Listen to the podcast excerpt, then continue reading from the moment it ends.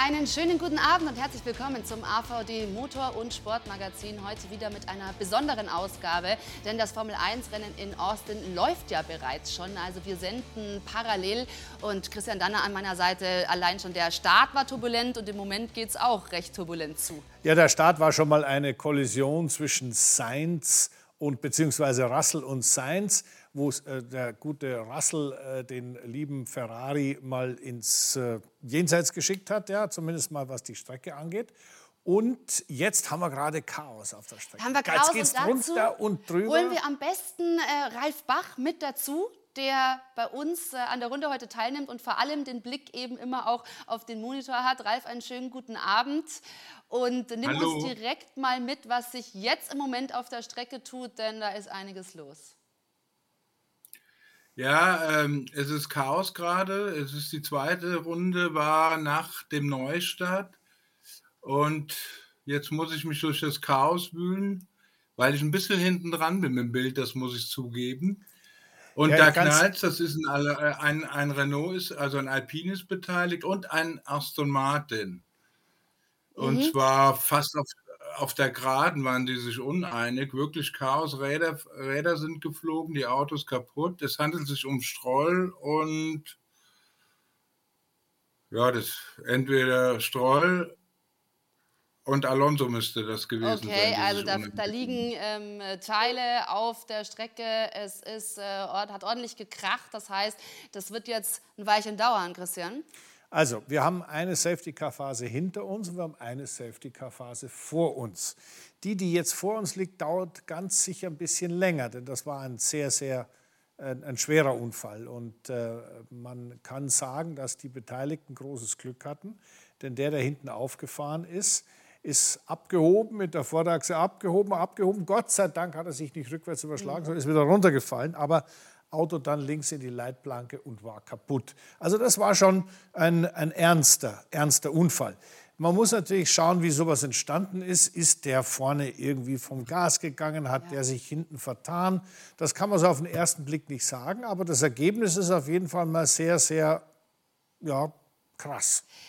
Wir können dazu sagen, dass aktuell äh, Max Verstappen in Front liegt. Da geht es ja für Red Bull nicht mehr um äh, den Weltmeistertitel, den hat er schon, aber um die Konstrukteursweltmeisterschaft. Die kann Red Bull heute noch holen. Wir schauen aber natürlich auch auf Mick Schumacher, denn der fährt ums Cockpit für die kommende Saison, hat also richtig Druck. Wir blicken außerdem auf ja, die, äh, das Vergehen von Red Bull in Sachen Budget-Obergrenze und die möglichen Strafen. Aber zum Thema Red Bull ist ja an diesem Wochenende noch ein ganz anderes im Vordergrund, der Tod von Gründer und äh, ja, Red Bull-Besitzer äh, Dietrich Matteschitz. Und an dieser Stelle, Christian, deine Einschätzung, dieser Mann, der so viel aufgebaut hat, der wirklich ein Vorbild auch für viele ist, was verbindest du mit ihm? Na naja, gut, also zwei Sachen. Also was verbinde ich mit Didi Mateschitz? Ich meine, ich habe ihn natürlich relativ oft kennengelernt. Wir haben ein paar Mal Abend gegessen, habe ihn sehr sehr, sehr schätzen gelernt. Ähm, man muss dazu eines sagen. Ähm, es gab ja in der Formel 1 speziell oder im Motorsport allgemein immer wieder mal Leute, die viel bewegt haben. Leute, die, ich sage jetzt mal, Fundamentales bewirkt haben, indem sie ein Team, ein System, einen Motor gebaut haben, was auch immer. Es gab aber noch nie jemand, der ansatzweise in der Art und Weise den Weltmotorsport positiv beeinflusst hat, unterstützt hat, wie die Mateschitz, wie Red Bull. Es gibt nur einen einzigen, den man äh, auf eine ganz andere Weise da vielleicht gleichsetzen kann, das ist Roger Penske in Amerika. Ja. Weil der hat auch ein Imperium, ein Motorsport-Imperium aufgebaut, allerdings ganz anders. Mateschitz und Red Bull haben meinen Sport dramatisch verändert und auch dramatisch zum Positiven hin verändert. Ja. Denn man hat auf einmal gesehen, geht nicht, gibt es nicht. Alles ist möglich. Man kann mit den richtigen Leuten und der richtigen Vision tatsächlich unglaublich viel erreichen. Und das nicht nur so strohfeuermäßig, so hoppla hopp, sondern nachhaltig. Ja, das auch immer bedacht, also immer mit dem Fokus auch auf äh, viel Marketing und natürlich auch nicht nur auf äh, den Motorsport, sondern darüber hinaus. Ralf, du ähm, kennst ihn natürlich auch und hattest äh, ja auch Zeiten zusammen mit ihm. Deswegen, was verbindest du mit Dietrich Mateschitz? Ja, er war ein Visionär und ein absoluter Freigeist. Äh, er lief eigentlich in Cowboy-Klamotten äh, Klamotten am liebsten rum, also sehr, sehr lässig und war trotzdem ein scheues Reh. Also Kameras hat er gemieden. Äh, er hat nur Interviews gegeben, wenn er ihnen nicht mehr ausweichen konnte. Er hat immer gesagt, im Mittelpunkt sollen die anderen stehen, meine Fahrer, meine Sportler, nicht ich. Und er hat lieber so hinter den Kulissen seine Sachen gemacht. Und das war nicht nur aufgesetzt, das, das war auch sehr authentisch, muss man sagen. Also er war kein Typ für die Öffentlichkeit. Ja, und hat trotzdem so viel in der Öffentlichkeit bewirkt, auch wenn er, wie du sagst, da sehr zurückhaltend war. Also uns soll der Tod von Dietrich Mateschitz in dieser Sendung auch noch beschäftigen. Aber jetzt wollen wir mal zurückgehen zum Rennen. Christian, bevor wir noch mal auf die Aktualität zu sprechen kommen, denn im Moment ist ja immer noch Safety-Car-Phase, lass uns über den Start noch mal im Detail sprechen. Du hast schon gesagt, Sainz hat es dementsprechend dann schon aus dem Rennen äh, verabschiedet. Ähm, wo ist da wirklich die Schuld zu sehen? Naja gut, also man kann natürlich sagen, äh, der hat den Start verschlafen und ist nicht so gut losgekommen, Carlos Sainz. Aber ich meine, letztendlich am Ende des Tages ist der Sachverhalt relativ klar. Russell ist ihm volle Kanne ins Auto gefahren. Jetzt kann man argumentieren, na ja, der ist ja nicht genauso gefahren, wie es vorhersehbar war. Also ganz ehrlich, äh, erste Kurve, da muss ich ein bisschen aufpassen. Und deswegen meiner Ansicht nach 100% glasklar Russells Schuld. Die Strafe, die wir gesehen haben, war ja nur bei fünf Sekunden, also wieder sehr mild. Nachdem der eine das Rennen beenden musste, weil das Auto kaputt ist, Ferrari hat das Auto in die Box geholt, der andere aber noch munter, tapfer weiterfährt, muss ich sagen, ist mir die Strafe zu mild. Ja. Denn wenn ich etwas, ich sage jetzt mal ganz, ganz normal ausgedrückt, wenn ich da Ordnung schaffen will, dann muss ich auch eine, eine erste Kurve ein bisschen so äh, ordnen, ja. auch von der Rennleitung, dass die da äh, nicht solche ja, Sachen machen. Natürlich, ja, eben, weil äh, Carlos Sainz ist raus, Russell fährt weiter. Insgesamt war es, Ralf, glaube ich, auch eine Mercedes-Co-Produktion da äh, zum Start. Siehst du die Strafe auch als zu mild an? Ach, das ist schwierig zu sagen. Ähm, es war, kann, man kann es als Rennunfall werten, aber man kann auch sagen, Seins konnte am wenigsten dafür. Äh, Russell hat ihn halt umgedreht wie im normalen Straßenverkehr. Also er war auf jeden Fall Verursacher der Kollision. Ob er jetzt fünf Sekunden oder Zehntel bekommt, das. Mhm. Es, es, geht nur darum, dass man das einheitlich macht. Nicht bei, bei einer Aktion, bei der gleichen Aktion zehn Sekunden, bei dem anderen dann fünf. Also ich glaube, die fünf Sekunden sind okay, weil gerade beim Start ist es ja auch ein bisschen enger als sonst. Da geht es auch immer ein bisschen hektischer zu.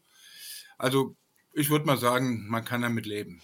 Lass uns doch noch mal beim Start bleiben, denn andere Fahrer haben ja tatsächlich auch einen Raketenstart hingelegt, wie zum Beispiel Vettel, der sehr gut weggekommen ist, und auch Max Verstappen, der ziemlich schnell die Führung übernommen hat. Wie hast du den Start eingeschätzt? Ja gut, Max äh, war eigentlich Ursacher von Seins Problem, weil er halt viel besser gestartet ist. Und Seins wollte wohl dann irgendwie seinen zweiten Platz wenigstens retten und, und, und musste dann wahrscheinlich an der Linie fahren. Und Sebastian hat natürlich von dem ganzen Kuddelmuddel profitiert. Das hat man auch in, der in, in seiner Bordkamera, Helmkamera gesehen, dass äh, plötzlich der Seins sich weggedreht hat. Andere äh, Autos mussten ein bisschen bremsen oder vom Gas gehen und er konnte mehr oder weniger seine Linie halten und hat, konnte mehr oder weniger seinen normalen Speed weiterfahren. So gewinnst du halt Plätze. Ich weiß nicht, ob es Glück war, äh, manchmal braucht man das, aber er hat halt in dem Moment richtig reagiert. Christian, wer hat für dich am Start am meisten profitiert, wenn wir aktuell auch sehen, Mick ist auf Rang 10? Dann hat der bislang sein Rennen auch gut. Ja, der hat aber am Start nicht so profitiert. Er hat Glück gehabt, äh, dass er nicht vom Gas gehen musste, so wie äh, Teamkollege Magnussen. Aber vielleicht sollte man mal die äh, einfach das, das den Stand der Dinge mal einblenden, Sehr mal sehen, wo ja, stehen wir eigentlich. Den Stand bringen. Ähm, äh, wer ist vorne, wer ist wo? Sind, haben wir da eine Grafik oder? Nee, das Nein, kannst du jetzt aber verbal Mal haben wir gesagt, machen. dann machen wir eine Grafik, dann lese ich es einfach vor. Verstappen also, vor Hamilton. Ähm, und dann, wenn ich das richtig sehe, muss ich mich mal umdrehen, sehe ich es vielleicht auch. Ja, dann kommt der Perez, Leclerc, Russell, Vettel, Gasly, Tsunoda, Norris und dann haben wir Mick, der in den Punkten fährt. Das ist natürlich toll. Aber der Grund dafür ist, dass er eben dieses Safety Car, genauso wie Leclerc, zu seinem Vorteil nutzen konnte. Ob das auf lange Sicht zum Rennende hin ausgeht, müssen wir schauen. Ralf ja. hat richtigerweise darauf hingewiesen, ob das mit diesen Medium-Reifen gut geht, werden wir sehen. Im Moment fahren alle ganz tapfer, ganz mhm. brav. Und das ist ja immer, ich freue mich immer, wenn gefahren wird und eben kein Ja, jetzt, genau, jetzt wird wieder gefahren. Dann wollen wir Ralf, der für uns natürlich das Rennen auch beobachtet, äh, direkt fragen. Also, wenn wir noch beim Start sind, dann äh, von dir gerne die Einschätzung, wie, oder was heißt vom Start weg, aber Charles Leclerc ist ja rückversetzt worden, äh, nachdem er ja äh, sozusagen den Antrieb nochmal gewechselt hat und dann zehn Plätze weiter nach hinten versetzt wurde. Jetzt ist er aber schon vorne unter den ersten vier. Wie hat er das geschafft? Ja, er hat halt äh, relativ normalen Start gehabt. Er war nicht durch die in die Kollision groß verwickelt und hat dann den Speed des Ferrari genutzt, sich Platz für Platz vorzuarbeiten. Und eben hat er halt auch im Safety Car im richtigen Moment gehalten. Das heißt, er konnte seine Reifen wechseln, ohne jetzt die normale Zeit zu verlieren, die du verlierst, wenn du keinen Safety Car Boxenstopp machst. Deshalb ist er jetzt auf Schlag, Schlagdistanz auf Platz 4 und da hat Ferrari alles richtig gemacht. Also an der Stelle wenigstens was Positives für Ferrari, wenn Carlos Sainz schon Tut raus ist. Auch mal gut. Oder? Auch Ferrari mal gut. Hat alles auch Mercedes gemacht. hat viel Hört sich doch mal toll an, oder? genau. Auch Mercedes mit Hamilton auf Rang 2 äh, und Christian jetzt die Szene, die ähm, dazu geführt hat, dass es jetzt eben gerade noch mal eine ähm, Safety Car Phase gab, dass eben Alonso und Stroll ganz schön kollidiert sind. Kollidiert sind, ja. Ich meine, äh, ich habe in meiner eigenen Karriere solche Unfälle auch erlebt. Äh, nicht sehr lustig, wenn man äh, vor jemand einen hat, wo man auffährt, denn dann hebt das ganze Auto ab. Man fährt praktisch über den mit dem Vorderreifen über den Hinterreifen drüber. Das ist eine Art, ja, das ist das, das maximal unangenehmste, was man haben kann in einer Kollision äh, mit einem Auto mit freistehenden Rädern. Ich erinnere hier an Mark Webber, der sowas hatte mit Heikki Kovalainen in äh, Valencia. Und der ist so weit abgehoben, dass er fast eine, eine Brücke, die da drüber geführt hat, durchbrochen hat. Er hat sehr viel Glück gehabt, es ist nichts passiert, aber solche Unfälle können eben sehr schnell ähm, fatal enden. Das ist ganz, ganz ja. schlimm. Und deswegen habe ich vorhin schon gesagt, da muss man natürlich mal genau schauen, was war da los? Ist da einer vom Gas gegangen? Hat sich da einer verschätzt? Wie lief das? Vielleicht kann Ralf was dazu sagen. Also Alonso fährt ja noch weiter, Stroll, Bottas und Sainz sind schon raus. Ralf, wie gravierend war diese Kollision? Also sie hat mich erstmal an, an den schlimmen Unfall erinnert, den Ralf Schumacher mit, mit Jacques Villeneuve mal in Melbourne hatte als Jacques Villeneuve auf Ralf aufgefahren ist, in, durch die Luft geflogen ist und leider da ein äh, Streckenmarschall ums Leben kam. Und was ich damit meine ist, es sah so ein bisschen aus, dass Alonso zum Überholen angesetzt hat und nicht damit gerechnet hat, dass in dem Moment, obwohl es mehr oder weniger der Gerade war, der Stroll noch mal ein bisschen nach links zieht. Und, und da war es zu spät. Und dann hat er halt das Hinterrad erwischt und hat abgehoben. Ja. Also ich will jetzt nicht sagen, dass Stroll schuld war, aber äh, Alonso ist ein erfahrener Mann. Ich kann mir nicht vorstellen, dass er sich so verschätzt, ihm dann aufs Hinterrad fährt. Ich glaube, da gab es noch den kleinen Schlenker, mit dem er nicht gerechnet hat. So sah okay. es aus. Okay, so wir wollen natürlich auch vor allem auf Mick Schumacher blicken, der aktuell in den Punkten fährt auf Rang 10. Das wäre natürlich eine hervorragende Ausgangslage, denn er muss ja liefern. Für ihn geht es um nicht mehr und nicht weniger als ein Cockpit für die kommende Saison.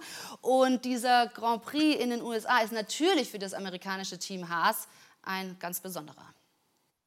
So langsam aber sicher wird es ernst bei Mick Schumacher. Der 23-Jährige muss endlich liefern, sonst könnte die kommende Formel 1-Saison ohne den Deutschen starten. Denn der Haas-Pilot hat nach einer mauen Saison mit Kritik zu kämpfen, auch aus den eigenen Reihen. Wenn er bei uns bleiben will, muss er uns zeigen, dass er noch punkten kann. Darauf warten wir.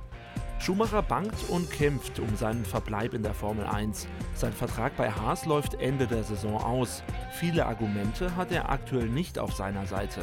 Denn Schumacher schaffte es in zwei Saisons bei Haas erst zweimal in die Punkte. Keine Bilanz, die für den jungen Rennfahrer spricht. Anfangs der Saison drohte Schumacher gar der Super-GAU. Bis zum zehnten Rennen in Silverstone war seine beste Saisonplatzierung ein elfter Platz im ersten Rennen in Bahrain. Dann aber die kurze Hochphase. Platz 8 in Silverstone, Platz 6 beim Grand Prix von Österreich. Schumacher bewies, dass er das fahrische Können hat. Allerdings war es das auch schon mit Punkten in dieser Saison. Zwölf Punkte gesamt, zu wenig für Teambesitzer Gene Haas. Zumal Schumachers Teamkollege Kevin Magnussen auf 22 Zähler im WM-Klassement kommt. Das interne Duell geht also wohl verloren. Dazu kommt, dass Schumacher immer wieder Unfälle hatte, wie zuletzt beim freien Training in Japan. Ich denke, Mick hat eine Menge Potenzial, aber er kostet uns ein Vermögen und er hat viele Autos geschrottet. Das hat uns viel Geld gekostet, das wir einfach nicht haben. Worte, die nicht nach Verbleib klingen. Allerdings ist das Haas-Cockpit wohl die letzte Chance für Mick Schumacher. Sprich, Schumacher muss in den verbleibenden vier Saisonrennen jetzt nochmal alles geben und endlich auch wieder in die Punkte fahren. Denn sonst könnte es vorerst seine letzte Saison in der Formel 1 gewesen sein. Das ist natürlich eine extreme Situation, zu wissen, man muss hier liefern, sonst war es das. Wie geht er damit um, Christian? Also das ist nicht zu beneiden, so eine Position. Das muss man ganz klar sagen. Wie geht er damit um? Na ja gut, ich würde mal sagen, mit der, mit der angemessenen Gleichgültigkeit. Weil was sollst du machen? Du kannst ja nur so schnell fahren, wie es geht und hinterher schauen, was rauskommt dabei. Es nützt ja nichts. Man verbessert seine Position ja nicht, wenn man sich graue Haare wachsen lässt. Und deswegen macht er das schon ganz richtig, das macht er gut. Ähm, die Frage ist natürlich nur, ob der Zug nicht schon längst abgefahren ist. Ich meine, wenn man diese ganzen äh, sagen wir mal, Zwischentöne. Zwischentöne da mal ein bisschen ähm, ja, analysiert, stellt man fest, ja, das ist, ja, das ist, der ist gut und der fährt gut, aber eigentlich passt der gar nicht zu uns, wollen wir loswerden. Das höre ich zumindest so zwischen den Zeilen heraus. Ich würde mir natürlich wahnsinnig wünschen, dass er eine weitere Chance bekommt, aber man darf auch nicht vergessen, weil ich finde, Mick gehört in die Formel 1. Der Typ ist mhm. allemal gut mhm. genug, um in einem Formel 1-Team zu fahren. Aber diese ganze Saison bei Haas war für Mick Schumacher natürlich schon eine Saison, wo speziell Günther Steiner, aber auch das Team unglaublich ihr Fett abbekommen haben. Und da war diese, das Team hat sich erstmal sehr zurückgehalten, hat überhaupt nichts gesagt. Und ähm, im Umfeld von Schumacher ist schon sehr viel Kritik an Haas geübt worden. Ja. Und ob das besonders schlau war, in Retrospektive, wollen wir mal dahingestellt lassen. Ich würde gern. Speziell, wenn man bedenkt, dass das eigentlich für einen Insider von Anfang an die einzige Option war, die er hatte. Ich würde gerne offen, weil du hast ein paar interessante Punkte genannt. Also zum einen, ob nicht der Zug schon abgefahren ist, wie Mick selber damit umgeht und wie mit dem Team umgegangen wird. Gerne, Ralf, so ein bisschen deine Einschätzung zu dem ganzen Komplex, wie eigentlich die Lage von Mick im Rennstall Haas ist. Also ich habe den Eindruck, es geht gar nicht mehr um, um sportliche Aspekte, denn wenn es um sportliche Aspekte ging, haben sie keine große Alternative, wenn man das mal so sieht, zu Mick. Denn selbst Nico Hülkenberg ist immer, hat, äh, wäre äh, wär ein Risiko, weil man weiß nicht, äh, er ist viel älter, er ist im Herbst seiner Karriere, man weiß nicht, die, die Pause, die er jetzt hatte, wie gut die oder wie schlecht die ihm getan hat. Also rein sportlich sehe ich da kaum Alternativen. Es sei denn, Gene Haas zaubert noch irgendeinen Amerikaner aus der Indica-Serie, der dann auch noch eine Superlizenz kriegt aus dem Hut. Also ich glaube, das Tischtuch ist zerschnitten. Da gebe ich Christian recht. Allerdings die Alternative und das ist das typische Formel-1-Gehabe. Lieber die Klappe halten und die Wahrheit sagen, um, um, um nicht anzuecken. Er geht ja speziell auf Ralf Schumacher ein, der sehr kritisch ja. war. Meiner Meinung nach auch zu Recht. Er hat einfach nur Fakten genannt, auch wenn er jetzt zufällig der Onkel ist. Das hat dazu geführt, dass Günther Steiner beleidigt war, keine Interviews mehr gegeben hat. Das Gleiche macht übrigens der FIA-Präsident jetzt auch. Nur weil man mal ihn kritisch betrachtet hat, gibt er keine Interviews mehr. Also wenn das Standard Formel 1 ist und und, und wenn man das einführt und dann, ja, dann, dann sollte Mick wirklich lieber aufhören, weil äh, das macht ja keinen Sinn. Wenn man nur noch Ja und Arm sagen soll, egal ob das jetzt kritisch ist oder nicht und ich rechte, dann, dann, dann kann man auch aufhören. Ja, aber also ich natürlich. glaube, äh, das Tischtuch ist wirklich zerschnitten. Haas wird dann vielleicht den Hülkenberg oder jemand anders nehmen und dann müssen sie schauen, ob sie das Richtige getan haben. Also das Denn nochmal, rein, Sport, rein sportlich ist Mick auf einer Entwicklung nach vorne. Er wird auch nächstes Jahr eher besser als schlechter. Das muss dann Haas entscheiden, ob sie das dann machen. Also wie nochmal, Fazit, es geht nicht mehr um sportliche Dinge, habe ich den Eindruck, sondern nur um, um persönliche Eitelkeiten.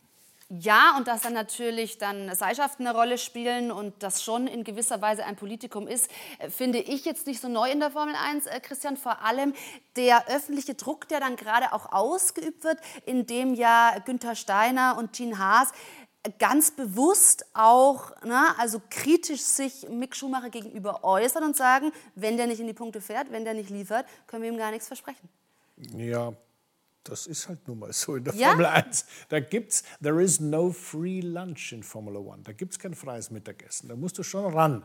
Ob das fair ist oder unfair, ob das gerechtfertigt ist oder nicht, darüber können wir gerne Na, diskutieren. Na genau, weil, weil Ralf Schumacher sagt, aber, er ist ja nicht allein immer daran aber, schuld gewesen, aber, dass das Team nicht in die Nein, Punkte nein, das hat, da, es geht um ganz andere Sachen. Du kannst nicht einen Fehler, den der Fahrer macht, aufwägen gegenüber Fehler, die das Team machen, weil dann hast du zwangsläufig eine Konfrontation, die du nie mehr gelöst bekommst. Deswegen ist es so, meiner Ansicht nach, und Ralf hat mir da ja auch recht gegeben, ist es durchaus kontraproduktiv, eine solche Streiterei äh, vom Zaun zu brechen.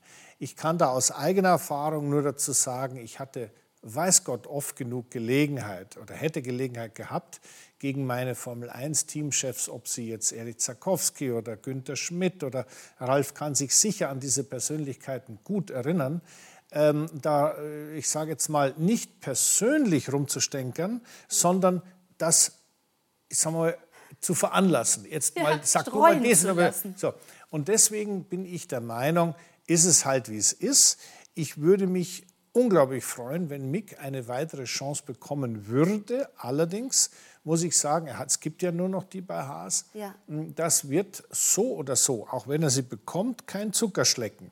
Denn äh, Ralf hat das eigentlich schön gesagt, rein sportlich ist doch gar nicht so viel dagegen einzuwenden. Aber es gibt halt sehr viele Umfeldprobleme und da muss ich ganz ehrlich sagen, das ist eine Atmosphäre, wenn man sich innerhalb der dann auch noch mhm. entfalten soll und irgendwie ja. auch zur Höchstform auflaufen soll, dann wird es sehr, sehr schwierig. Und ich bin der Meinung, ähm, für einen Burschen wie ihn ist es so ein Jahr, ein Päuschen auch nicht so schlimm. Er ist noch so jung, der kann dann ohne Probleme wieder anschließen an seine Formel-1-Karriere.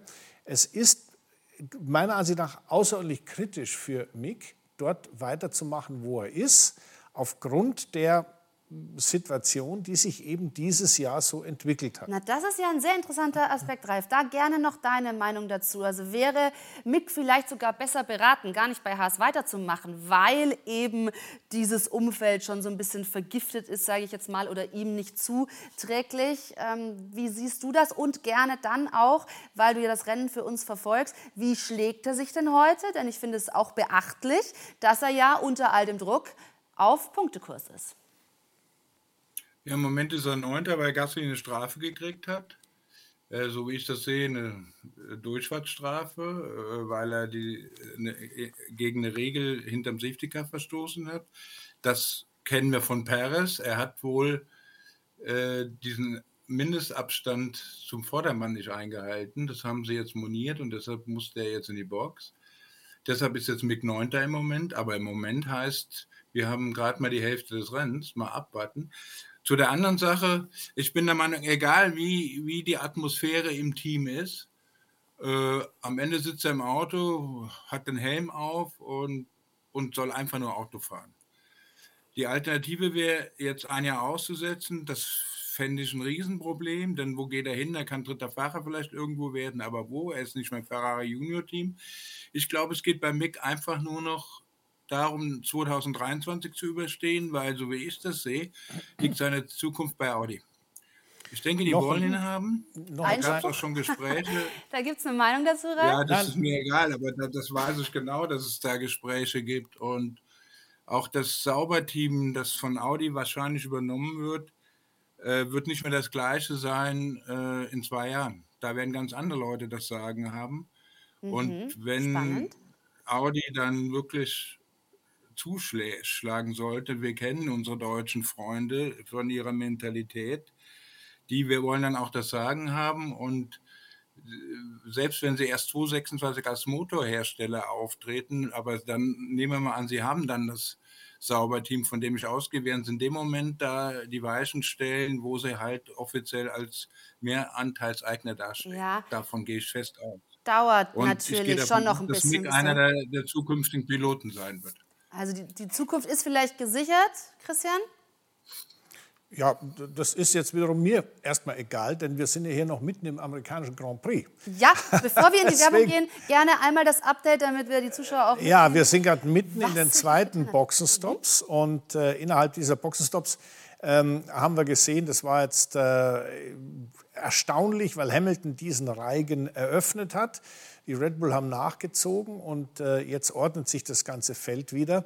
Äh, wir haben ja erst halbe Distanz und deswegen hm, wundert Ui, mich und nicht. Und Riesenprobleme bei Verstappen. Ja, ja, also das lief nicht so rund ai, bei ai, Red Bull. Ähm, aber gut, jetzt müssen wir mal schauen, ähm, wie sich das entwickelt. Denn dieser, jetzt sind ja die Top-Leute, also in dem Fall Hamilton und äh, Verstappen, im selben Moment in die Box ja. gekommen. Das heißt also, sie müssen jetzt, wenn es irgendwie geht, mit dem Satz Reifen durchfahren. Was wir gelernt haben in der Vergangenheit war ganz klar, Mercedes behandelt die, Weichen, die, die Reifen mhm. etwas schonender. Mhm. Vielleicht ist das dann so dieser kleine extra Goodie, den Lewis hat, um vielleicht doch zum ersten Mal zu gewinnen. Na, also jetzt ist wirklich richtig was los beim Formel 1 Grand Prix in Austin. Wir sind ganz nah für Sie dran, liebe Zuschauer. Wir sprechen aber auch dann noch mal intensiv über Dietrich Mateschitz, der verstorben ist äh, gestern Abend, und wir sprechen auch noch über ja, das, äh, was ansteht für Red Bull in Sachen äh, Bestrafung bezüglich der, des Überschreitens Budget der Budget-Obergrenze. Jetzt haben wir es noch mit drin. Wir sind zurück beim AVD Motor- und Sportmagazin an diesem Sonntagabend, an dem parallel das äh, Formel-1-Rennen in Austin läuft was uns natürlich sehr erfreut, denn wir sind äh, ganz nah dran und können hier in der Sendung das Rennen live besprechen. Das machen wir natürlich Christian Danner äh, wie immer mit mir im Studio, aber Ralf Bach ist uns zugeschaltet. Und Ralf, was hat sich jetzt während der Werbepause getan? Interessanterweise fährt Lewis Hamilton heute um den Sieg. Das kann man so sagen. Im Moment führt noch Sebastian Vettel, aber nicht mehr lange, weil er noch nicht seinen zweiten Boxenstopp gemacht hat. Und äh, bei Verstappen ging so ungefähr diesmal alles schief in der Box, hat viel Zeit verloren. Er kam hinter Leclerc raus, hat vier Runden lang sich mit ihm bekämpft. Wirklich äh, hartes Duell, er ist vor zwei Runden an ihm vorbei und jagt jetzt Lewis Hamilton. Und zwar mit den Medium-Reifen, das heißt den weicheren, während Lewis auf, den, auf der härteren äh, Version mhm. fährt. Mhm. Jetzt wird es interessant zu beobachten, wann im Moment ist der Medium-Reifen noch schneller aber wie lange noch? Also kann Luis sich aufgrund der härteren Reifen vielleicht sogar verteidigen am Ende und doch noch sein erstes Rennen ja. gewinnen. Auf jeden Fall sehen, das erinnert ja an, an, die letzte Saison, ne? ein Duell ja, mit und Verstappen. Äh, das ist richtig und äh, Vettel ist natürlich jetzt inzwischen auch an die Box gefahren. Auch das die Aktualität, die wir haben, allerdings einen katastrophalen Boxenstopp und damit hat man eigentlich seine Chancen komplett zerstört. Hier irgendwie vielleicht doch noch mal unter die ersten vier oder fünf zu kommen. Ähm, Ralf hat das angesprochen. Das äh, Interessante wird sein, wie dieses Rennen jetzt in den letzten Runden sich entwickeln wird. Wird Hamilton genügend Speed haben, um dort vorne zu bleiben, oder können Verstappen und Leclerc aufholen? Ähm, grundsätzlich ist es so, dass äh, Hamilton, wenn der mal den Sieg riecht, Nein. schon noch so ein extra little bit of extra something zur Verfügung hat, was er noch drauflegen kann. Gut, das und, Auto muss auch mitmachen, aber. Ja, gut, das ist ja logisch. Aber äh, was ich meine, ist nicht so sehr, was kann das Auto. Das ist inzwischen klar, das Auto ist nicht so schnell wie äh, ein Ferrari und nicht so schnell wie ein Red Bull. Aber ein Hamilton, der jetzt durch die ein bisschen Glück gehabt, ein bisschen clever gefahren, ein bisschen Pech der anderen vorne ist, wenn der mal den Sieg riecht, dann hat der eben noch ein paar extra Brikett, die er nachlegen kann. Ja. Das ist das, was ich meine und da darf man äh, den Louis nicht unterschätzen. Das nicht, aber interessant ist ja auch, dass Leclerc mittlerweile so weit nach vorne gekommen ist. Also von Platz 12 gestartet ist jetzt auf 3. Also haben wir diesen Dreikampf da vorne. Hamilton, Verstappen, Leclerc. Science, liebe Zuschauer, ist schon in der ersten Runde rauskatapultiert worden von ähm, Russell war es. Jetzt haben wir es nochmal von dem Mercedes, genau. Und äh, Ralf, wie gestaltet sich momentan das Rennen? Was hat sich noch getan, als wir jetzt natürlich kurz nicht mit dabei waren? Ja, man muss sagen, dass der Alpine Panzer ist, denn wenn man die Kollision von Alonso mit Stroll gesehen hat, Alonso ist der mehr hinten drauf gefahren, ein bisschen durch die Luft geflogen und richtig knallhart aufgekommen, hätte man meinen können, alle Aufhängungen fliegen durch die Gegend, sogar ein Chassisbruch, aber der Alpine hat gar nichts. Alonso ist einfach in die Box gefahren, die haben ein bisschen das Auto repariert, die Reifen gewechselt und jetzt fährt er auf Platz 7 rum. Also das ist erstaunlich, finde ich, nach so einem Unfall. Zum Beispiel. Mhm. Ja, das ähm, kann man. Ist im Moment weiterhin, irgendwas ging da schon wieder schief. Er hat seinen zweiten Boxenstopp gemacht, ist jetzt auf den harten Reifen unterwegs, kann also zu Ende fahren. Aber das wird heute nichts mit Punkten, das sieht man schon. Denn er ist immer noch, obwohl bei Sebastian Vettel der Boxenstopp total in die Hose ging, zwei Plätze hinter ihm, knapp drei, vier Sekunden. Also das wird heute nichts. Man muss dann genau stecken, was um das Cockpit fahren, Warum? um seine Zukunft fahren. Und er war ja schon in den Punkten. Also es könnte ein äh, bitterer äh, Abend für ihn werden. Und äh, dann wollen wir natürlich nochmal bei Red Bull darüber sprechen. Also heute kann die Konstrukteurs-WM klargemacht werden. Nach langer Zeit mal wieder. Aber natürlich großes Thema, was passiert mit dem Red Bull Imperium und mit dem Formel 1 Rennstall nach dem Tod von Dietrich Mateschitz? Ist das eine Frage an mich? Ja, wie schätzt du jetzt die Zukunft ein, nachdem der große Mann nicht mehr da ist? Naja, also es ist ja nicht so, dass Dietrich Mateschitz äh, seine, die, die Zukunft des Teams und die Zukunft auf absehbare Zeit nicht vorhergeplant hätte. Ich würde mich schon wahnsinnig wundern, wenn da nicht auf absehbare Zeit, wir sprechen natürlich Formel 1 spezifisch, über einen Zeitraum von vielleicht maximal fünf, sechs Jahren da nicht alles ganz klar vororganisiert und vorprogrammiert wäre.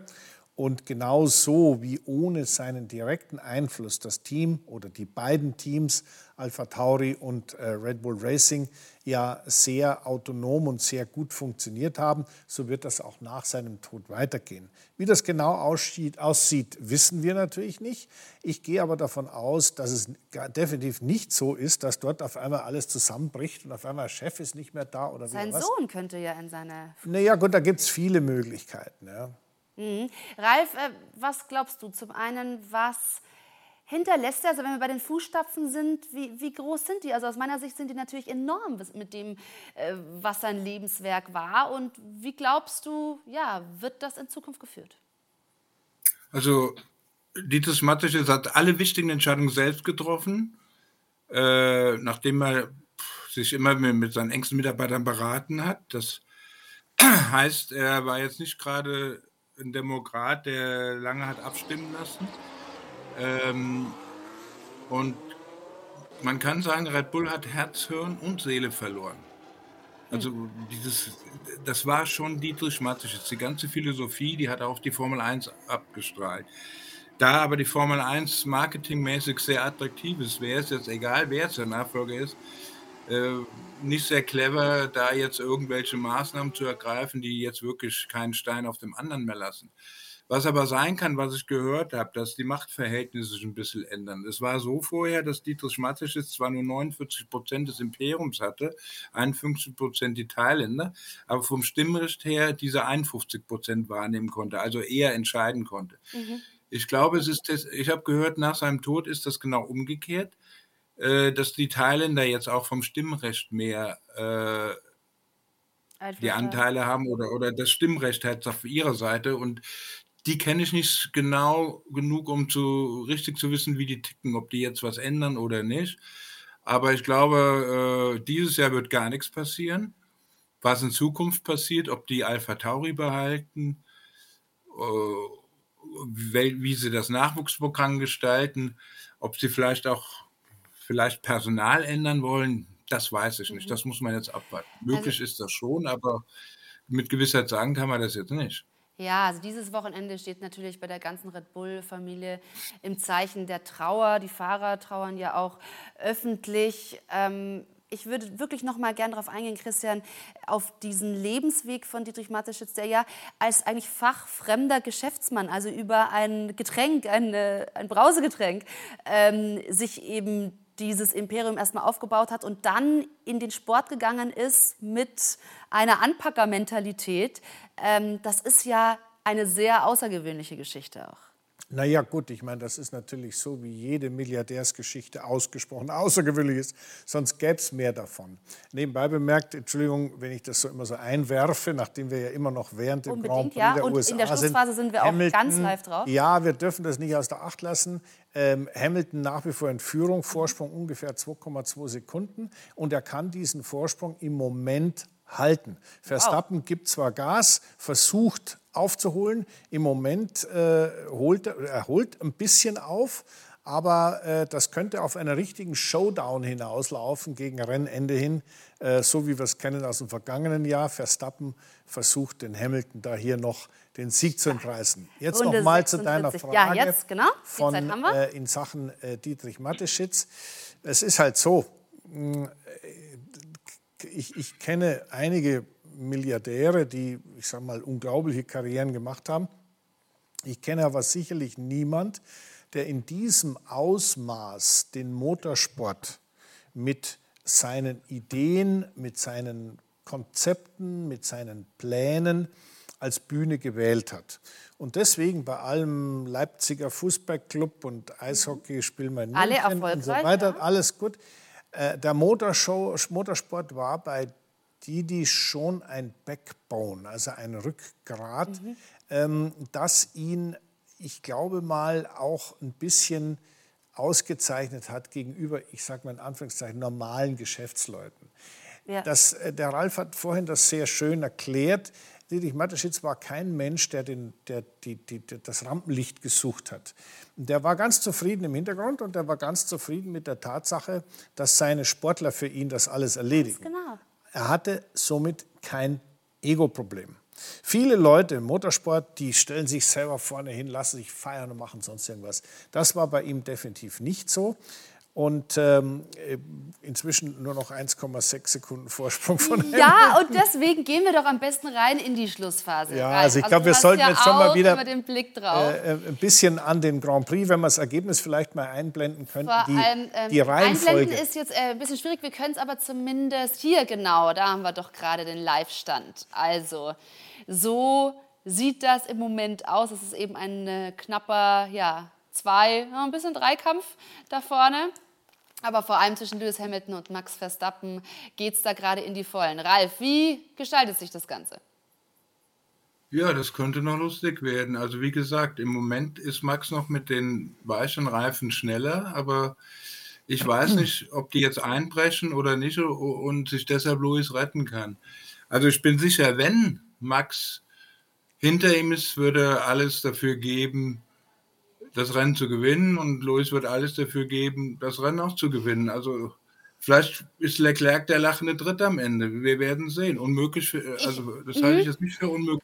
Ich würde gerne ähm, auf den Boxenstopp auch von Max äh, Verstappen eingehen, der ja eben katastrophal war. Äh, kann rennentscheidend sein, Christian?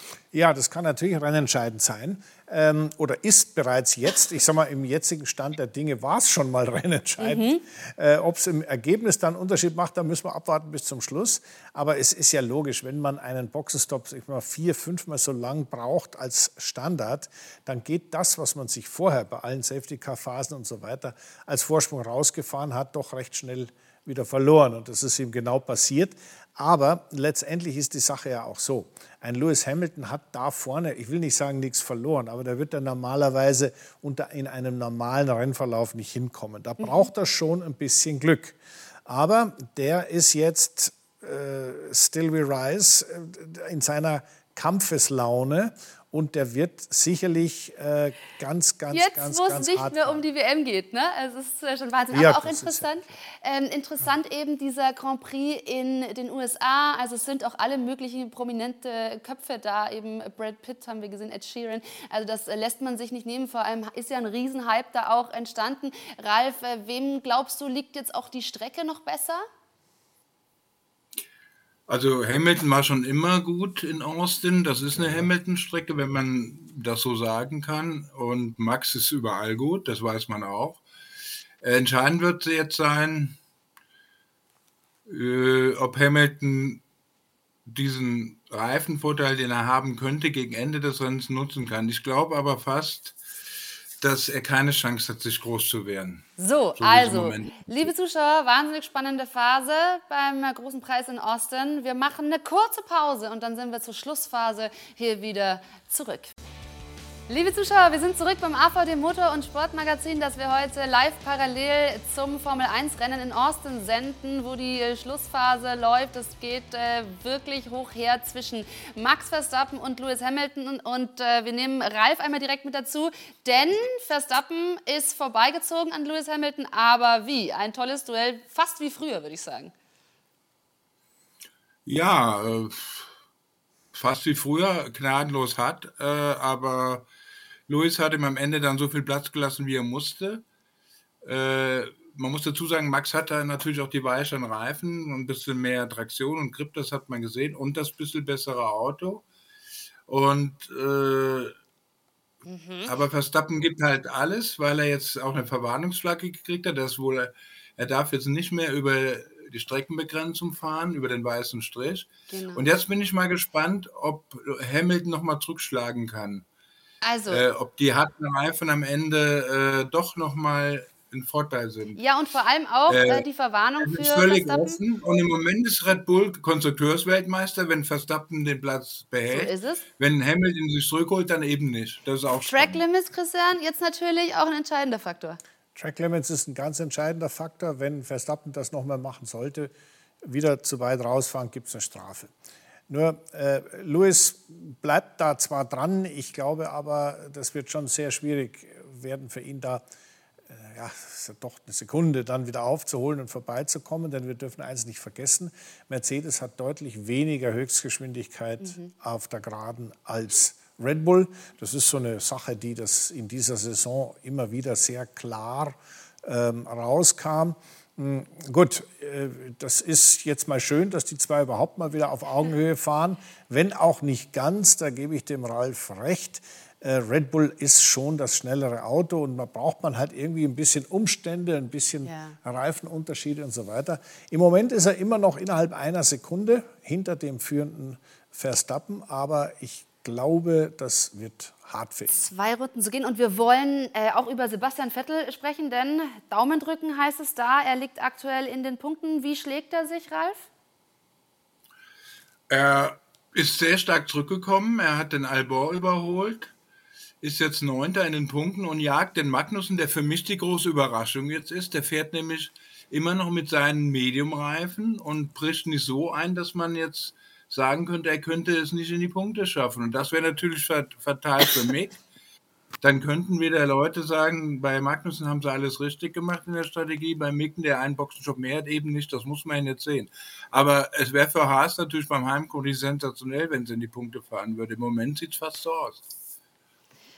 Mick schafft es nicht in die Punkte. Wie enttäuschend ist das?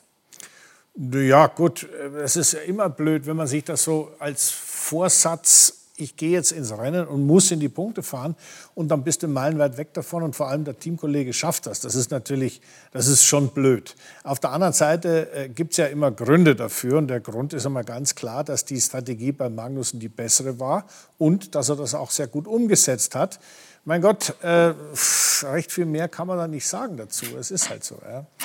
Mhm. Und wir wollen jetzt aber wirklich uns noch mal, während mir jetzt langsam der Husten einsetzt, gebe ich an die Männer ab und sage, ähm, kommentiert doch für uns mal bitte die Schlussphase. Es geht jetzt wirklich darum, ob äh, Red Bull Konstrukteursweltmeister in der Saison 2022 wird und somit Max Verstappen die Führung über das Ziel fährt. Das Ralf? schaut, achso, Entschuldigung. Christian? Nein, Ja, nein, Hamilton, Hamilton schimpft wie ein Rohrspatz, er versucht alles. Er sagt jetzt, hat zu einer Runde gesagt, Max war schon wieder drüber, kriegt aber zwei Sekunden später selbst die Verwarnungsflagge wegen Drecklimits. Also, das, das finde ich schon total ja. amüsant. Und wir sind in der letzten also, die Runde. Geben alles, heißt es. Und da würde ich doch sagen. alles, um das Rennen zu gewinnen. Absolut, Christian, letzte Runde. Naja, letzte Runde in äh, Austin, Texas, sagt eigentlich, dass der gewinnt, der immer gewinnt, weil er das beste Auto hat und dieses Jahr eine outstanding, also eine, eine herausragende Leistung gebracht hat, nämlich Max Verstappen. Hamilton kommt da nicht mit, da kann er sich noch so strecken und da kann man mit Reifen hin und her jonglieren. Äh, Verstappen ist auf seiner, äh, auf der letzten Runde und ganz klar auf Siegfahrt. Und äh, damit ist auch, wenn Ralf richtig gerechnet hat, ich verlasse mich da mal auf ihn, ja. äh, ist man eben auch Konstrukteursweltmeister. Das passt dann schon. Ein paar Kurven hat er noch, durch den langsamen Teil muss er noch durch. Und ähm, dann würde ich sagen, ist es ein Ergebnis, wie es vorherzusehen war. Es ist also jetzt nicht so, dass es eine große Überraschung, hey, ja, ja, jetzt haben sie es tatsächlich geschafft oder Jesus Maria, jetzt hat der Verstappen Rennen gewonnen, der gewinnt dauernd Rennen. Ähm, das Interessante an diesem Rennen war, dass die Konkurrenz, sowohl Ferrari als auch Mercedes, im Grunde genommen, wenn wir Sainz mal rausnehmen, alles richtig gemacht haben, auch die richtigen strategischen Entscheidungen getroffen haben, aber trotzdem nicht gewonnen haben. Und da sieht man so ein bisschen den Abstand, den Red Bull als Team und äh, als technischen Vorsprung hat. Und jetzt sind wir genau bei jetzt, Zieldurchfahrt. Genau. Jetzt Dürfen wir gratulieren. passiert. Jetzt gratulieren wir dem Max wir und dem Team das ja damit dann für die Konstrukteurs-WM. Jetzt äh, geht hier wirklich die Party los und Sie haben einfach eine grandiose Saison hingelegt, das ganze Red Bull-Team. Und es wird natürlich vor allem an diesem Wochenende zu Ehren von Didi Mateschitz natürlich auch nochmal einen ja, besonderen Wert haben, oder Ralf? Ja, absolut. Ich meine, Sie werden, äh, das ist ein sehr emotionaler Sieg für Red Bull. Man hat wirklich gesehen, wie betroffen die waren, einschließlich Max Verstappen, der ja noch vor zwei Wochen ungefähr Dietrich Mateschitz am Wolfgangsee besucht hat. Und äh, gestern hat man sogar den Eindruck, dass es Max fast egal war, wie er im Training gefahren ist, sondern das hat, hat ihn wirklich sehr mitgenommen. Umso schöner ist das Ergebnis jetzt. Mhm. Aber ich bin ein bisschen vorsichtig geworden das muss ja erst noch bestätigt werden. Ich weiß zwar jetzt nicht, wieso man irgendeinen bestrafen kann, aber wir warten jetzt mal ab. Also im Moment ist Stand der Dinge, Red Bull ist in der Tat Konstrukteursweltmeister. Aber wie Christian gesagt hat, wenn sie es nicht hier geworden wären, dann halt in Mexiko. Ja. Also ganz kurz, Ralf, Ralf, lasst uns Sebastian Vettel noch mit. Ja, darf ich die, wenn ich die unterbrechen darf, Ralf, auch noch mal kurz aufs Rennen zurückzukommen.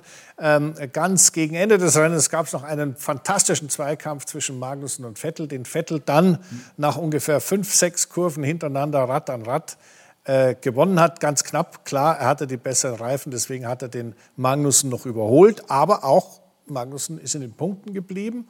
Heißt also für richtig heißt also für Haas ein toller Erfolg ähm, auch für die Zukunft ja. ist das wichtig. Amerikanisches Team, amerikanischer Besitzer, nächstes Jahr einen amerikanischen, großen amerikanischen Sponsor. Ja, das läuft rund. Das läuft rund. Also für Magnussen und Haas läuft das rund. Aber das ist natürlich dann noch bitterer für Mick Schumacher, oder? Was sagst du, Ralf? Ja, Christian hat es ja gesagt. Äh, Mick hat man auf zwei Boxenstoff geschickt. Ich, wahrscheinlich hat man gedacht, äh, er kann nicht so lange mit dem Mediumreifen fahren, wie es Magnussen dann konnte. Also da muss man sagen, haben sie bei Magnussen alles richtig gemacht diesmal, die richtige Strategie und das hat zu den Punkten geführt. Mhm. Und ist leider das, was heißt leider, aus deutscher Sicht leider das Fazit, aber so ist es halt. Ob das umgekehrt auch so funktioniert hätte, das ist jetzt Spekulation. Kann sein, kann nicht sein. Richtig. Man weiß, ich habe mir fehlen die Daten, ja. was ja, ja, man äh, muss wie jemand mit den Reif, Reifen haushalten äh, konnte, das weiß ich halt nicht. Aber Fakt ist, Magnussen hat es geschafft und der Mick hat es eben nicht geklappt. Das muss man halt jetzt so sagen. Ja, er wird, also der Druck wird nicht weniger auf Mick, definitiv. Vielleicht äh, war ja dieses Wochenende jetzt schon auch irgendwie richtungsweisend. Ähm, wir wollen noch mal festhalten, also Verstappen gewinnt vor Hamilton und Leclerc. Perez auf vier, die beiden, also Red Bull-Fahrer, freuen sich über eine gelungene Saison insgesamt. Und ähm, Verstappen 13. Saisonsieg, also gleichzeitig mit äh, Schumacher und Vettel, wenn ich es richtig im Kopf ja. habe. Das ist ein Ausrufezeichen. Absolut. Ja, er wird wahrscheinlich den Rekord machen, aber äh, bescheiden wie er ist, äh, hat er das auch relativiert. Also er hat jetzt nicht groß gesagt, ich bin der Beste. Nein, sagte er, äh, die sind auch damals weniger Rennen gefahren. Ich will das nicht mit irgendjemandem vergleichen. Das fand ich eigentlich ganz gut, dass er mhm. sagt, das, das hat jetzt gar nichts so zu sagen. Aber man, man kann davon ausgehen, dass er noch ein Rennen gewinnt und für die Statistik halt diesen Rekord dann hat. Ja, aber, aber das ist dann wirklich, also damit hat er sich äh, ganz besonders auf den Podest gestellt, oder Christian? Naja, natürlich, solche Sachen, die sind immer Rekorde für die Ewigkeit und die Ewigkeit dauert halt nicht ewig. Das haben wir immer wieder gesehen, auch die Schumacher-Rekorde und so weiter. Äh, die sind nur dazu da, wieder gebrochen zu werden. Und äh, so sehen es die Sportler eigentlich auch immer. Es ist völlig wurscht, was ich jetzt hier statistisch hingekriegt habe. Irgendwann kommt einer, der macht es noch besser. Ja, und allerdings steht Red Bull ja stark in der Kritik. Es geht äh, noch um die ausstehende Strafe für das äh, Vergehen in Sachen Budget Cap. Äh, wurde jetzt dieses Wochenende vertagt aufgrund des Todes von Dietrich Mateschitz, aber das Problem besteht ja nach wie vor. Aus dem Verdacht um einen möglichen Verstoß des Red Bull-Rennstalls gegen die Budget-Obergrenze in der Formel 1 ist längst eine offizielle Anklage geworden. Die FIA gab bekannt, dass Red Bull sich in der Saison 2021, in der Max Verstappen knapp Weltmeister wurde, eines geringfügigen Verstoßes gegen die Kostenobergrenze schuldig gemacht hat. Es soll um eine Überschreitung von 1,8 Millionen US-Dollar gehen. Der Streit zwischen den Bossen der Formel 1-Teams ist deshalb aber nicht abgeflaut. McLaren-Boss Zach Brown hatte sich in einem Brandbrief an die FIA gewandt, der dem Red Bull-Team gar nicht gefallen hatte. Jedes Team, das zu viel Geld ausgegeben hat, hat sich einen unfairen Vorteil bei der Entwicklung des Autos für das laufende und das nächste Jahr verschafft. Der Verstoß gegen die Ausgaberegelungen und möglicherweise auch die Verfahrensverstöße stellen Betrug dar, da sie einen erheblichen Vorteil in Bezug auf die technischen, sportlichen und finanziellen Vorschriften bieten. In einer Pressekonferenz der FIA am Samstag waren sowohl Zach Brown als auch Christian Horner anwesend. Der Red Bull-Boss nutzte das und schoss zurück. Es ist sehr enttäuschend, dass dir ein Konkurrent Betrug vorwirft. Es ist absolut schockierend, dass ein Konkurrent ohne das Hintergrundwissen und ohne die Fakten zu kennen diese Anschuldigungen macht. Während feststeht, dass Red Bull zu viel Geld ausgegeben hat, steht das Strafmaß für den Rennstall in den Sternen. Rund um das Formel 1 Wochenende in Austin, Texas befinden sich Red Bull und die FIA laut übereinstimmenden Medienberichten in Verhandlungen. Für McLaren-Boss Zach Brown steht dabei der Ruf der Formel 1 auf dem Spiel. Es ist von entscheidender Bedeutung, dass wir die Regeln des Kostendeckels im Interesse der Integrität und der Zukunft der Formel 1 sehr entschlossen umsetzen. Im Budgetstreit sind sich die Teams bisher nur in einer Sache einig. Das Urteil, das je nach Härte große Sprengkraft besitzt, sollte so schnell wie möglich gefällt werden. Ja, und es lässt sich natürlich trefflich darüber streiten, was denn eine angemessene Strafe wäre. Also nachdem die äh, Budgetobergrenze ja, so heißt es, nur leicht überschritten wurde, ist die Frage, ob man hier ein Exempel statuieren muss. Also leicht ist natürlich völliger Blödsinn. Das heißt zwar so, da gebe ich dir völlig recht, aber leicht ist es nicht. Die haben knapp zwei Millionen an äh, Budgetübertretung gemacht. Das ist inzwischen klar. Diese zwei Millionen muss man mal in, in, irgendwie ein bisschen relativieren. Was ist das eigentlich bei 150 ja. Millionen? Zwei Millionen ist ja gar nichts. Nein, nein, nein, nein. Also eine Million ist 0,1 Sekunden Rundenzeit. Mhm. Heißt also, die haben sich 0,2 Sekunden erarbeitet. Das ist so, man muss sich das immer vergleichen mit dem technischen Reglement. Wenn ich da ein paar Kilo zu leicht bin, wenn ich einen zu großen Motor habe, wenn ich mit äh, äh, anderer Aerodynamik fahre, zu hoch bin, zu breit bin oder sowas, dann wird das brutal und rigoros bestraft und kein Mensch sagt irgendwas. Das Budget Cap ist nichts anderes und wenn man sagt, das sei kein Betrug, ja natürlich ist es Betrug. Alle wussten ganz genau, wie die Regeln sind. Man hat ein Jahr lang die Teams vorbereitet, gebrieft, wie man das handhaben muss. Ja. Und jetzt hinterher ist ja gar nicht gewusst, dass es sowas gibt. Also Tut mir leid, da kann eigentlich, entschuldige, nur eine knallharte Strafe äh, angewendet werden. Und äh, dafür ist das von der FIA eingesetzte Gremium, das sind ja ein paar Richter, die das da alles auswarten, ähm, äh, zuständig. Und äh, da nützt es nichts, wenn man beleidigte Leberwurst spielt, sagt, das stimmt ja gar nicht. Es stimmt schon. Ja, vor allem, weil du sagtest eben äh, Betrug, also das sieht die Konkurrenz auch so. Ja, logisch. Max Verstappen und auch Fa ähm, Fans der Konkurrenz. Als Max Verstappen hier, hören wir mal rein, ähm, bei einem Interview war, klang plötzlich Folgendes, Folgendes, Folgendes, Folgendes. Ja, also Das war meine Stimme. Jetzt schauen wir mal, ob wir, ob wir hören, dass er laut Cheater gerufen wurde, also wirklich Betrüger. Und Ralf an der Stelle eben, klar, es wurde betrogen. Damit hat man sich einen Vorteil erarbeitet, wie Christian das sagt.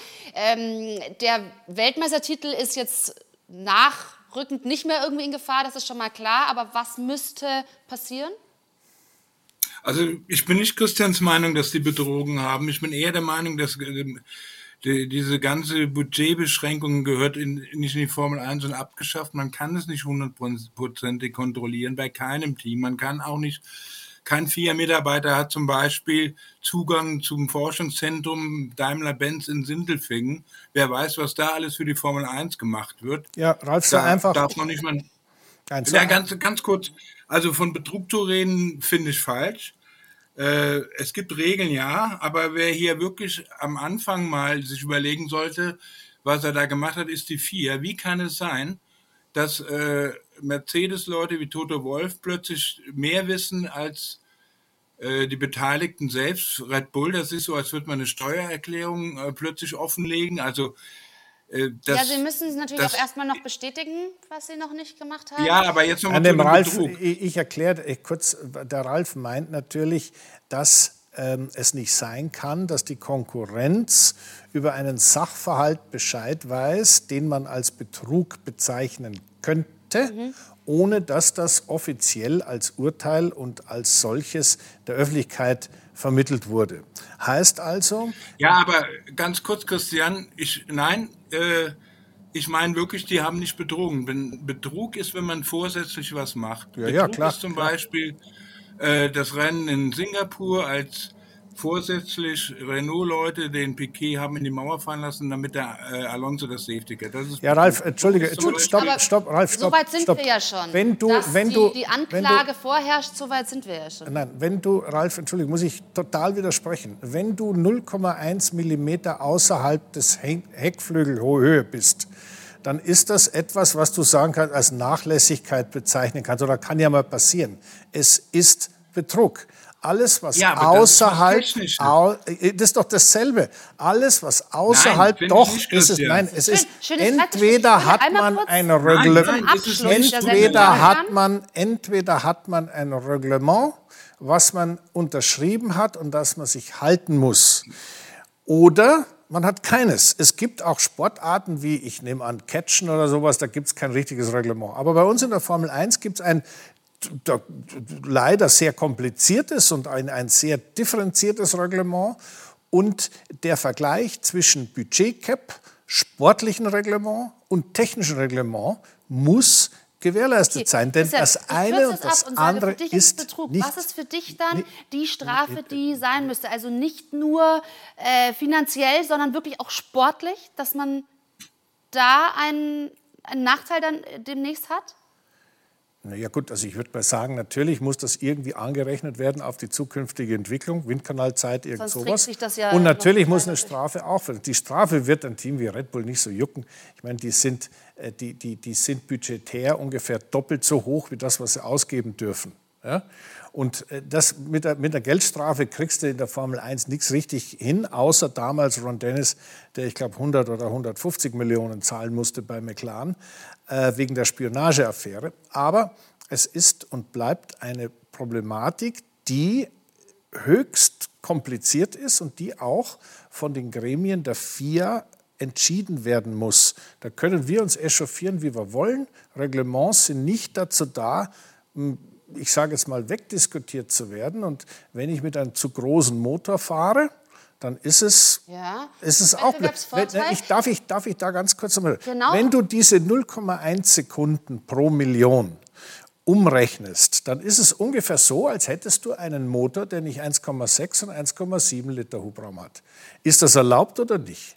Und es ist nicht erlaubt. Ist aber deswegen die Frage, ob jetzt ein Sieg von heute von Max Verstappen im Red Bull, um, ob ein erneuter Weltmeistertitel ähm, da mit reinspielt, das werden wir heute nicht mehr. Nur, das werden wir auch nicht klären können. Das werden wir auch nicht klären können in der Sendung. Wir können nur abschließend sagen, Ralf, was war das für ein großartiger Grand Prix heute? Äh, hat sehr viel Spaß gemacht. Was fandst du herausragend heute? Ja, dass Max Verstappen, dass ein Rennen 90 Minuten dauert und trotzdem Max Verstappen gewinnt, ja. egal wie lange Boxen dauert. Es ist halt die perfekte Kombination Fahrer und, und Maschine im Moment. Da ist der Red Bull so weit vorne, also diese Kombination. Ja. Äh, zwar nicht auf jede Runde bezogen, zwar nicht im Qualifying, aber diese Kombination, Max Verstappen dieses Jahr, wie er nochmal den Schritt gemacht hat, besser geworden ist, reifer geworden ist. Und der Red Bull, der ist im Moment halt eine Nummer für sich. Das hat man heute also, ganz klar gesehen. Dann würde ich sagen, kann ich nur zustimmen. Zusammen. Ja, kann nur, nur zustimmen. Das ist zum Ende. Harmonie in diesem Studio haben wir ja nicht so oft. Sehr schön. Also Max Verstappen gewinnt in Austin, Sebastian Vettel fährt in die Punkte. Für Mick Schumacher war leider nichts zu holen. Wir hatten hier sehr viel Spaß und äh, Sie hoffentlich auch, liebe Zuschauer. Ich bedanke mich natürlich wie immer. Christian Danner macht sehr viel Spaß und Ralf Bach zugeschaltet heute in der Sendung. Das war's von uns. Einen schönen Abend noch vom AVD Motor- und Sportmagazin. Tschüss allerseits.